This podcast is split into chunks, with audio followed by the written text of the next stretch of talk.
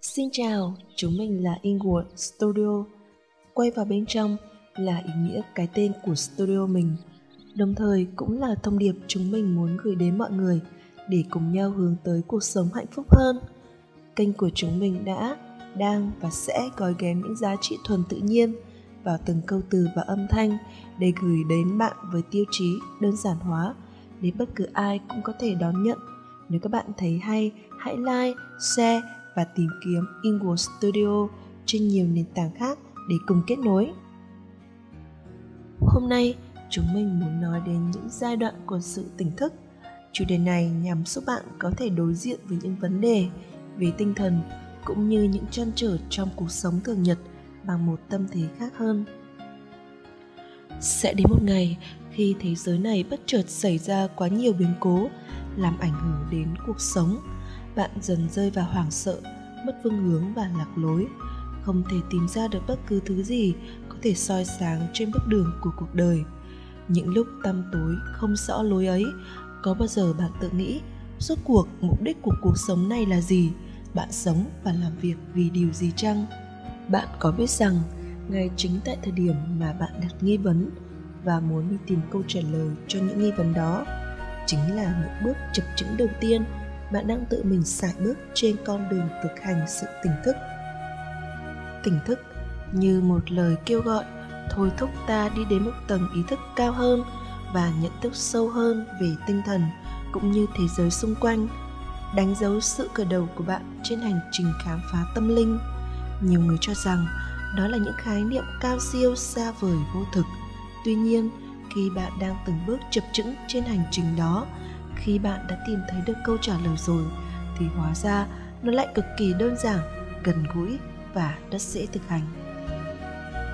Một khi đã thấu tỏ được chân lý, thì cuộc sống chân thực của bạn sẽ hiện ra. Bạn sẽ biết được bạn là ai, mục đích đến với thế giới này là gì. Không có bất cứ yếu tố ngoại cảnh nào có thể làm bạn lung lay, xoay chuyển. Bạn sẽ dần nhận ra bên trong mình chính là lòng biết ơn lớn lao với vũ trụ và tình yêu thương vô bờ bến với đấng tạo hóa linh thiêng. Hành trình đi đến tỉnh thức bao gồm bốn giai đoạn cốt lõi. Mỗi người sẽ mang trong mình những trải nghiệm khác nhau, tùy nhân duyên nghiệp quả của mỗi người, nên hành trình mỗi chúng ta đều mỗi khác. Không có ai giỏi hơn ai trong hành trình tỉnh thức, tất cả đều tùy duyên, mà khởi rồi cũng tùy duyên mà diệt. Vạn pháp tùy duyên khởi, nhưng lành thay tất cả luôn xuất hiện vào đúng thời điểm.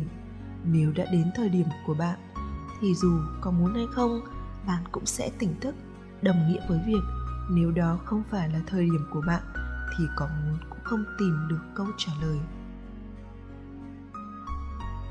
Giai đoạn 1 Sống theo bản năng. Mọi đứa trẻ đều sinh ra mang theo mình một cá tính riêng biệt. Phần tính cách ban đầu của nó sẽ được dung nạp thêm một cách không có chọn lọc từ môi trường xung quanh cha mẹ hay trường lớp bạn bè khi nó dần lớn lên từ đó hình thành một tính cách tổng hợp của đứa trẻ đây chính là giai đoạn sống theo bản năng cộng với những loại tính cách mà chúng nhận được từ xung quanh trong quá trình phát triển tất nhiên hành trình này không ai giống ai mà tùy thuộc vào căn cơ của mỗi người. Giai đoạn 2, sống theo lý trí. Giai đoạn này thường sẽ là giai đoạn bước vào tuổi trưởng thành, bắt đầu hình thành một cái tôi cụ thể, một tính cách có chọn lọc quan điểm sống hay lập trường riêng biệt và sẽ là giai đoạn rất quan trọng trong quá trình tỉnh thức của chúng ta.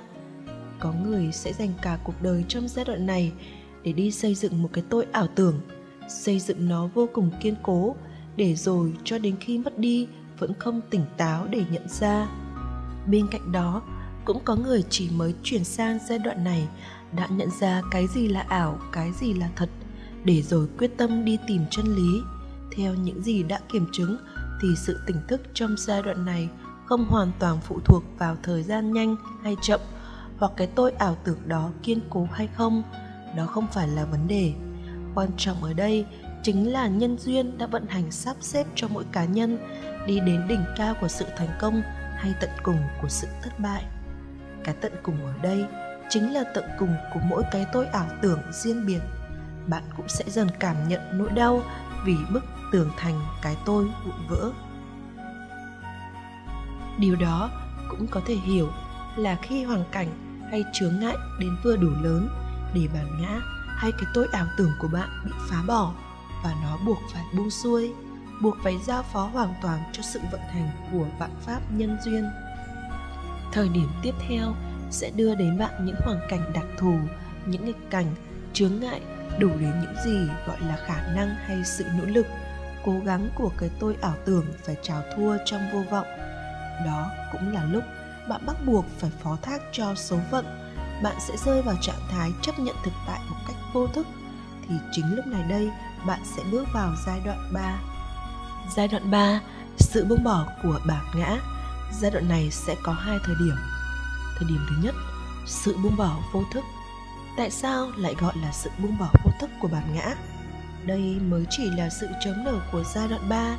Bản ngã của bạn bản chất nó là không, năng lực của nó cũng vô cùng giới hạn nên đứng trước sự biến đổi ảo diệu của vạn pháp nhân duyên chắc chắn nó sẽ không thể thực sự nắm bắt không làm gì được và quả thực thì từ trước đến nay, nó vốn dĩ cũng chẳng thể làm được gì.